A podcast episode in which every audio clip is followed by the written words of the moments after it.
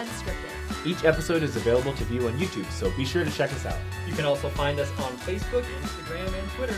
Thanks for listening and enjoy the show. But after the minute, at 157, the fire of God came upon me. The actual Pentecost experience I learned later, where it just came through the top of my head and it ran all the way through me and down to my feet. And I was utterly transformed in about three minutes because when I looked up at the microwave clock, it was exactly two o'clock. And I didn't know what had happened to me, but I knew I'd been changed.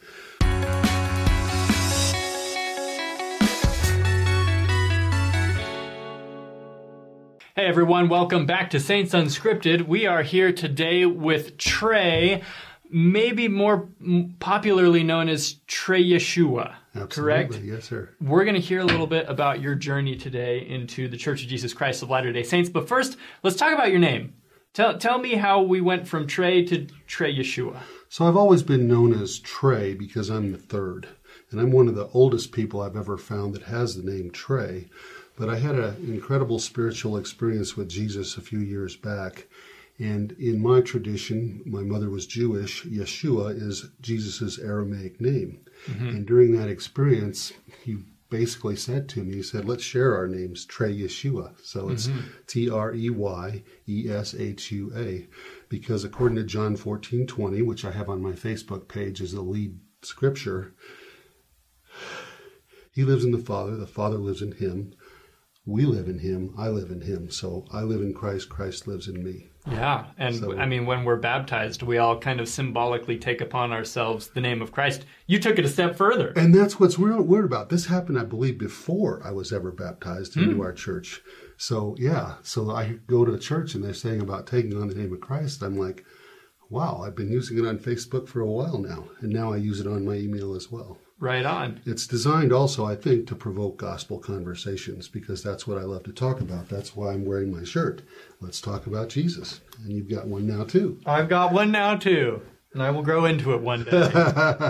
All right, so let's backtrack then. Let's go. We're going to start at about the age of 10 for you. Yeah, or we can actually go a little bit before birth because my mother is uh, her last name's Goldsmith. She came from a Jewish family, Okay. but she converted to Catholicism before she ever had me. Okay. So I was actually raised as a Catholic, even though I had Jewish roots, and our family life was really affected by the Jewish background because this was the early '60s when there was still a fair amount of anti-Semitism, and it actually impacted our family because of my mother's Jewish roots. But my first memorable spiritual experience was about 10 years old. I'd been raised a Catholic and I was at Camp St. Malo in Allenspark, Colorado, which is the home of a really famous church. I think it's called Church on the Rock. It's one of the most visited Catholic churches in the whole country. Well, I was there for the daily Mass and I just had some sort of wild experience with Jesus. And during that experience, I feel like I left the chapel that day with a covenant. The covenant was that I would get to live to be at least 100 years old, and I would get to experience everything there was to experience in this life before I go. So, if you know order. my whole life story, you would understand he's done a good job of delivering on that. I'm not 100 years old yet, though. I'm only 60, so we'll see if we make it or not. Sounds good. So, so when were you introduced to the Church of Jesus Christ of Latter Day Saints? Only about four years ago. Really? So there was a lot more experiences that came along. Yeah, we gotta- got to that. let's- yeah, we've got to cover some ground. Let's do that. So in high school, I kind of fell away from all spirituality, as often people at that age do. And in college, I certainly fell away. And then in my 20s, I was way far away. Hmm. I was dedicated to a new God that I'd found, and the God I think is called money. So I had a very successful business career between the ages of about 20 and 30. I owned a pizza delivery company.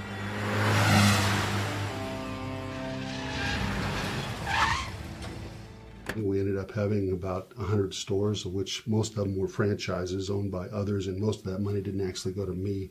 Went to my high school doubles partner who started that part of it. Hmm. But I had about 15 stores of my own, and I made a lot of a lot of dough. I had a couple airplanes, Porsche, Mercedes, the whole the whole thing going on early on.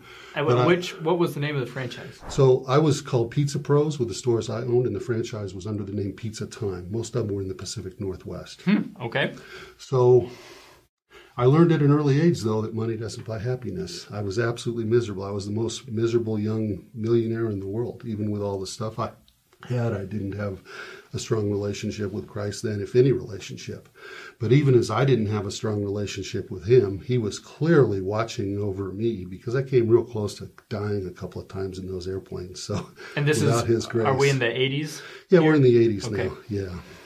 So I sold out most of my empire at the end of the 80s, beginning of the 90s, and decided to work on my family. I got married, had kids, and then after the first kid, I had the first really major spiritual experience of my adult life. I was about 31 years old and just living for money, thinking I kind of subscribed to Ayn Ayn Rand's philosophy of selfishness and thought that was the reason I'd done so well for those 10 years. But in fact, an old man came into my uh, pizza store that I still had at the time, and he explained to me that everything I'd done in life wasn't from selfishness, it was because of love.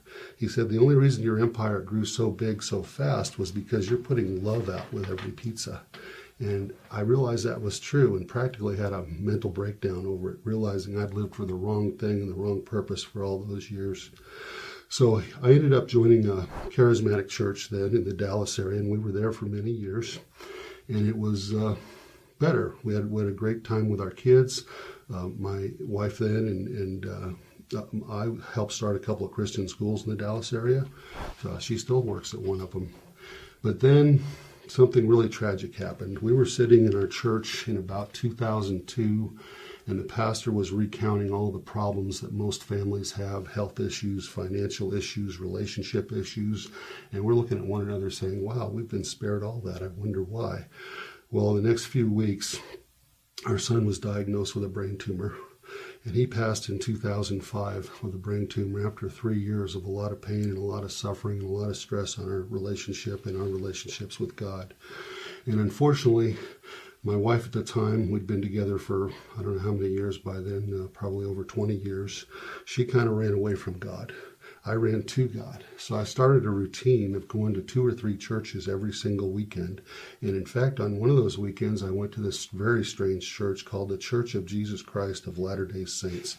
This was at a building on 121 in the Dallas area. And I came back to my wife and I said, You know, there's something really different about this church. We need to check it out. And What was different about it?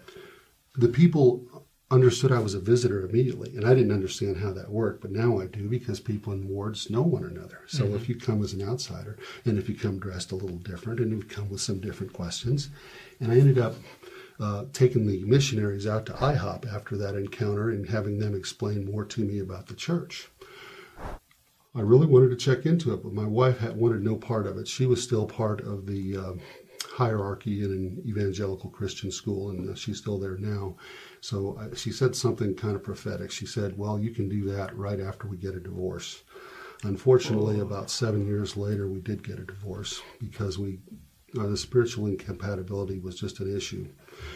Uh, and I never thought twice about it though, because if she didn't want to do it, uh, the missionaries called me back once and I said, My wife is against this. And they said, Okay, we respect that. So question. Yeah. So you mentioned that your wife w- after the passing of your son was kind of running away from God. Yeah. Yet she was still a leader in an evangelical church. Absolutely. Yeah.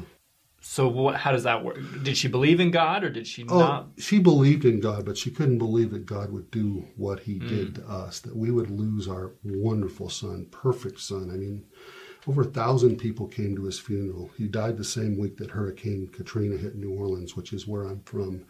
Uh, he was a saint. I mean, there's no other way to describe it. Yeah. Uh, you know, you, you hear about these wonderful, perfect sounding Latter Day Saint families where the kid is the valedictorian and the everything, and, and that was this. That was TJ. Yeah. He was the he was the all star at everything he did. He was the most amazing kid ever. So did she have an issue with you visiting all these other churches or was it just the Church of Jesus Christ of Latter-day Saints or It was mainly the Church of Jesus Christ of Latter Day Saints because that was the one church that if we changed to, she would lose her job and her career even. she would lose her job? Oh yeah, because she was still at the evangelical church at the time. Okay. I mean, not evangelical school. Right, right. Church, yeah. Okay. So yeah, so by that time I'd I'd stopped working because I still had you know stuff left over from pizza days and I didn't need to work. I was just full on pursuing God the whole time. Okay. So you took the missionaries out to IHOP. Yeah, I took them out to IHOP and uh, I kind of wondered about some of the things they said. They talked about things happening in Central America and all. I said, "Where's the evidence of that?" And uh, I, I was pretty skeptical. So, you know, my full given name is Thomas. So uh, I grew up hearing about doubting Thomas. You've heard of him from the Bible, right? Sure, sure. So that's me. I'm a doubting Thomas. And, and, and part of the reason my testimony is likely so robust is because I am a doubting Thomas. Most normal people that would have encountered the truth as many times as I did through my life would have latched onto it at much earlier than age 57 or whatever it was when I got baptized here. Because when I look back on my life now, I had encounters with Latter day Saints every time I turned around. Our homes, even, were often located within a block or two of an LDS meeting house the whole way. So the destiny was there. You know, we never drank uh, coffee. We never drank tea. We, we basically lived the Latter day Saint lifestyle our whole lives without being Latter day Saints. Yeah. So you didn't get baptized at this time when you met with the missionaries at IHOP, no, though. no, I shut it down pretty immediately. Yeah. So then what happened? I kept visiting other churches, and I ended up actually falling back into a tradition of my forefathers, which is the Messianic Church. Okay. Some great Messianic churches out there, particularly in Dallas and Denver, which were the two places that I kind of shuttled between. And I loved the worship of Messianic churches. If you haven't been to a really good Messianic church, I would say you haven't hardly been to church. It's just amazing. They sing, they dance, they, you know, uh, speak the word in Hebrew. It's just just an amazing experience. And through that, though, I I kind of fell away from a lot of the other Protestant traditions because they were preaching a gospel that just didn't sound like good news. A gospel that says some people are going to heaven, but most of y'all are going to hell. and once you get to hell, you're there forever and it's eternal conscious torment. Yeah. Well, I did find a great pastor in Denver, uh, Peter Hiett of the Sanctuary, though, that teaches against that. He teaches what he calls four point Calvinism instead of five point. He doesn't believe that hell is a place of eternal suffering. He believes that hell is a you know temporary way stop where you can maybe learn more about Jesus, so then you can move on to some degree of heaven. That sounds Yeah, somewhat sounds totally familiar. So then I found there was a whole group of people that believe like him. Uh, William Paul Young, the guy that wrote The Shack. Are you familiar with The Shack at all? I've heard of it, yeah. Very similar to Peter Hiett. Brad Jersak, he's an uh, Orthodox uh, pastor up in Canada. There, there's just a whole group of Christians out there that believe essentially Latter day Saint doctrine without realizing it's Latter day Saint doctrine. Hmm. And these are the relationships I'm really trying to maintain right now and get these guys to realize hey, you don't have to be alone on this. You don't have to be, you know, Don Quixote and Sancho Panza out there tilting at windmills all along. You've got the greatest church in the world that's ready to take you in and and, and you'll fit right in right away. Yeah. Interesting. Yeah. Okay, so you're visiting other churches still. Yeah. When so, do we circle back? So, uh, so we're up to about 2013. I get divorced. I start living almost permanently in Denver versus in Dallas, and attending the sanctuary and the Messianic churches both at the same time uh, because Messianics generally meet on Saturday. This is a Messianic Jewish. yeah, church? yeah, Okay. a, a- a Jewish synagogue that believes in Jesus. Okay, yeah. So I'm attending those for a number of years, and then I got up to about 2016. In 2016, I just started having remarkable spiritual encounters just on a routine basis, where I just had, felt the Spirit flowing through me, and it was basically because I changed my lifestyle. I finally got serious about the gospel in 2016. When I found people that were hungry, I gave them food. When I found people that needed shelter, I gave them shelter. I had three homeless people living in my house at one time. When I found people that needed any kind of love, I started giving them love. And the more I reached out to Jesus, the more he reached back to me, and the more spiritual experiences I had. Finally, on January 26, 2017, at 1:57 in the afternoon, I'd been at my computer corresponding with Peter Hiett, the pastor of the sanctuary there, and I'd realized I think I passed this guy up on some sort of stairway to heaven. I said I love Peter more than anybody in this world because he does a great job. He's a real well-known, influential Protestant pastor but I think there's things I can teach him. So I offered myself up to him. I wrote an email, it was only one line, and in the email it said, Peter, I'm willing to give up the spirit in me to give it to you so you can reach more people because you have this big audience all worldwide. You have this big reputation. If you can reach more people, I'll be fine. For about a minute, the room got dark and cold and scary. But after the minute, at 157, the fire of God came upon me the actual Pentecost experience I learned later, where it just came through the top of my head and it ran all the way through me and down to my feet. And I was utterly transformed in about three minutes because when I looked up at the microwave clock, it was exactly two o'clock. And I didn't know what had happened to me, but I knew I'd been changed. I heard the Lord's voice then. He said, No greater love does a man have to give up his life for a friend. And that's what I'd offered, not my physical life, but my spiritual life to Peter Hiett. And I was just so changed. Uh, the voices in my head started pointing out Bible verses and stuff that I'd never really understood, and suddenly I had an understanding. But I, but I still was unsure what had happened. So I spent the next nine or ten weeks scouring the internet looking for people that had had similar experience. And I came upon a term called the baptism of fire. And I hadn't really had any knowledge of that before, but about 50% of the people that testified to the baptism of fire were a member of the Church of Jesus Christ of Latter day Saints. Hmm. And it didn't really hit me though, because that was impossible to me, because I just finished reading a book that fall by somebody named Wilder, who used to be a BYU professor, and she pointed out all the evil things about the church and how it wasn't possibly anything to do with the real church. So I was very anti Latter day Saint at the time. But I did start looking into some people like Todd White. He's a real popular Protestant preacher that has these big long dreadlocks, and he testifies to the baptism of fire. And I started running around the country looking for the truth. I ended up up at uh, Bethel Church in Redding, California, where a lot of our contemporary Christian music comes from, and had amazing spiritual experiences up there. But still, it wasn't the whole truth, and I sensed that even then. Finally, the part of the story that got me here today. I'm on my business trip. My business in Dallas. My home was in Denver, actually, Idaho Springs, 30 miles west of Denver, where this all happened.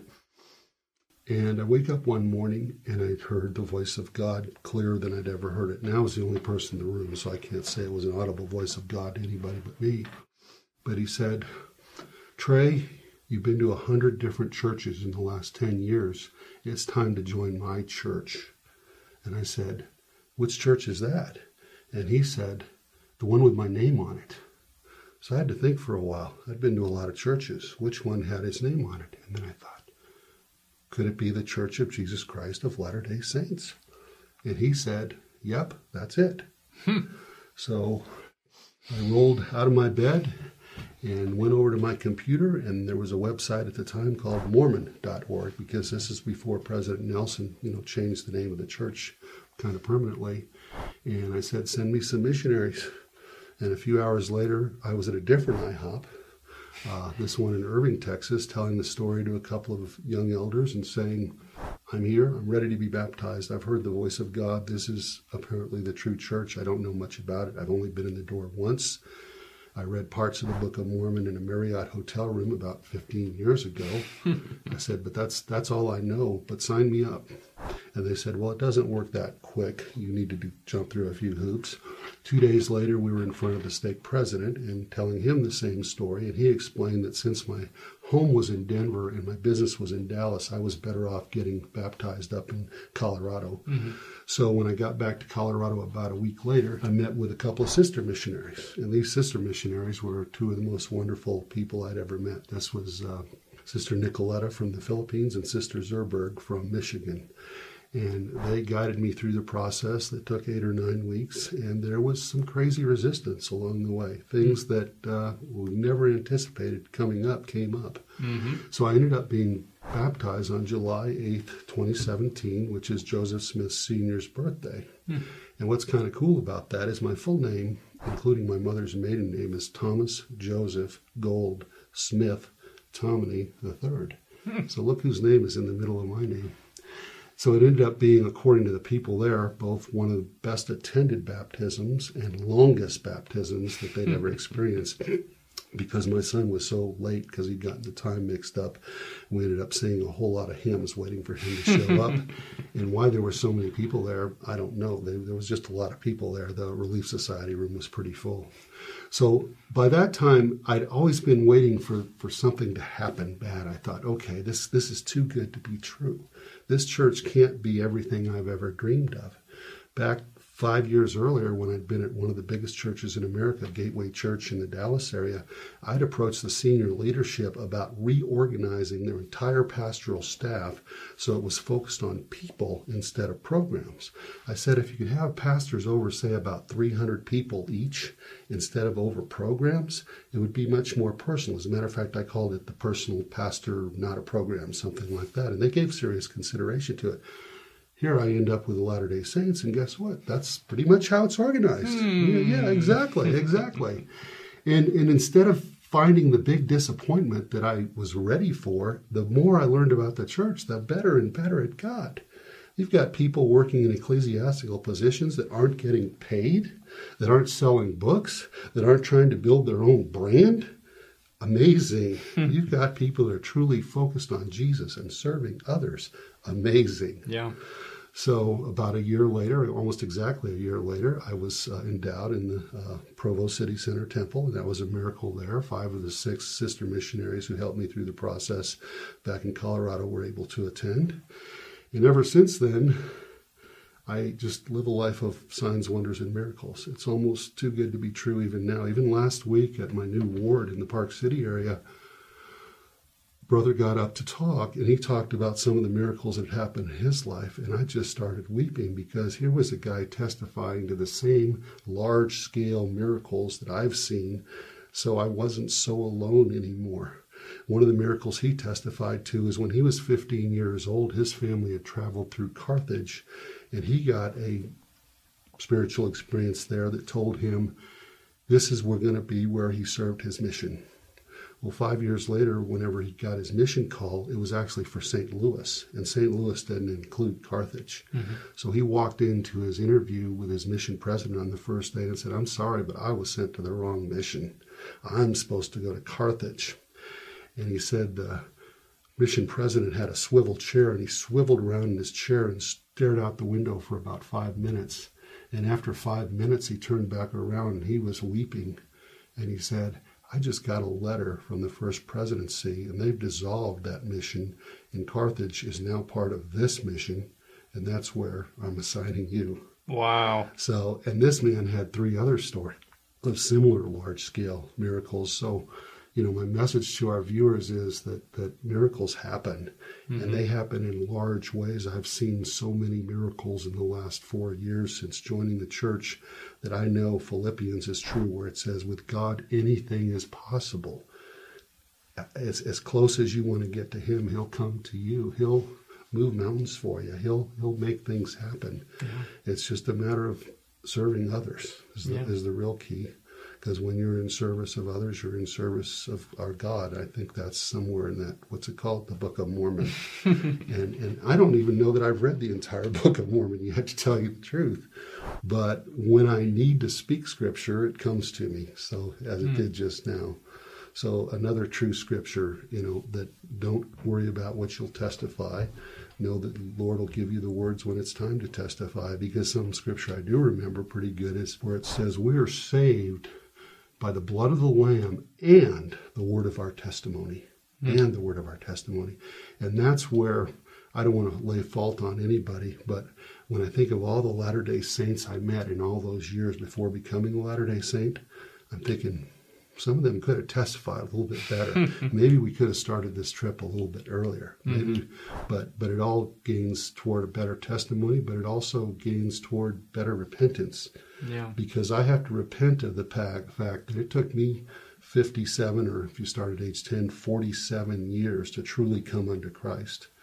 And I chased down every, you know, rabbit hole you can imagine for 47 years. I, I, I, I've been to churches that are part of, you know, the health and wealth tradition. I've been to churches that are part of any number of traditions but none of them felt right. None of them had the truest gospel. The true gospel is here in the Church of Jesus Christ of Latter day Saints, the true gospel with living prophets and apostles.